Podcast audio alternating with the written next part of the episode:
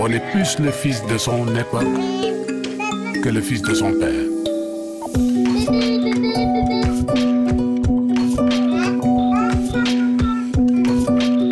Parents, enfants, d'ici et d'ailleurs. Parents, enfants d'ici et d'ailleurs, c'est la chronique du psychologue Ibrahima Giroud à Dakar. Bonjour Ibrahima. Bonjour Emmanuel. Aujourd'hui, trois conseils clés pour préparer nos enfants à la parentalité. Ça veut dire que cette chronique s'adresse donc à des jeunes, mais encore faut-il que chacun se projette quand même dans la parentalité, ce qui n'est pas une évidence quand on est enfant, quand on est jeune. Tout à fait, Emmanuel. Tout d'abord, il faut savoir que cette préparation à la parentalité, elle commence depuis la petite enfance. Pendant cette période entre 0 et 6 ans, il faut que le parent privilégie la pratique, la clarté, la simplicité dans le message. Et pour cela, il ne faut même pas enseigner verbalement. En Ah réalité, bon il faut, oui, oui, il faut pratiquer. Il faut vraiment pratiquer. On sait que les enfants, Emmanuel, copient ce qui est constant. Donc Oui. montrer le bon exemple finalement. oui, exactement, par l'exemplarité. Et pendant cette période, il ne faut pas oublier du tout l'importance des émotions dans les apprentissages.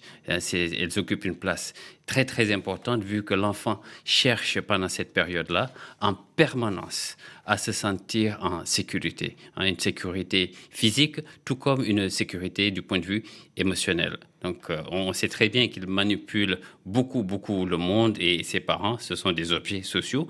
Et il se croit plus intelligent que nous, les, parents qui nous écoutent savent de quoi je parle. et, et cela n'a aucun sens du coup d'essayer de lui prouver le contraire. Hein, il, il nous cache des choses, mais, mais à, à ce stade-là, il ne s'agit pas encore de mensonge. Et donc, attention de ne pas enseigner la moralité là où elle n'a aucun sens. Ça, c'est pour les enfants. hein. Mais comment prépare-t-on les préadolescents et surtout les adolescents à, à devenir de futurs parents? Disons qu'Emmanuel, les adolescents sont sans doute le groupe le plus complexe. En plus de devoir leur enseigner, euh, leur parler plutôt de tout ce qui touche à la, à la santé de la sexualité, de la reproduction, il est important de les accompagner à mieux s'écouter eux-mêmes, écouter leur corps, s'approprier leur corps. Euh, les adolescents ont grandement besoin de complicité euh, pendant cette période-là dans la famille ou à l'extérieur, ou dans les deux, pourquoi pas. Et c'est cette Et- complicité qu'ils pourront ensuite euh, reproduire avec leurs propres enfants. Exactement, ça fait partie du bagage émotionnel. Et ils dessinent leur chemin vers l'âge adulte pour être soit timide ou extravagant, ou être calme ou, ou bruyant, et ça dépend. Et si vous leur demandez quel sens ils donnent à leur comportement, vous, vous les aiderez un peu à, à être un peu plus réflexifs, vous voyez, vous, leur- vous les aiderez à un peu euh, amender leur comportement, à s'ajuster. Donc, je demande aux parents d'être plus spécifiques. Être très précis, à les aider à voir s'ils sont à l'aise, s'ils se sentent confortables dans ce qu'ils vivent, et de, de ne pas prendre ce que les adolescents disent à un moment donné pour leur vérité de tous les jours. Donc évitez autant que possible de donner l'impression que vous savez tout et qu'ils ont tort, surtout. Et parfois, ils savent qu'ils n'ont pas raison, les adolescents. C'est alors à nous, cher Emmanuel, de savoir qu'ils n'ont pas besoin qu'on le leur démontre en fait. Donc ça ne sert à rien de leur démontrer qu'ils ont tort ou qu'ils mentent, par exemple, euh, ces adolescents. Tout à fait, Emmanuel. Le parent doit savoir quand l'enfant sait lui-même qu'il raconte des, des bêtises ou des contre-vérités. Et dans ce cas, il faut savoir économiser la parole, vu que nous ne pouvons pas lui dire qu'il a raison et qu'il ne sert à rien de lui dire qu'il a tort. Hein, Il faut considérer dans ce cas que votre enfant se parle à lui-même et non pas à vous. Donc, vous n'avez donc pas à répondre. Et ensuite, comment accompagner les enfants quand ils deviennent parents à leur tour? C'est très délicat. Euh, je conseille d'être dans l'observation.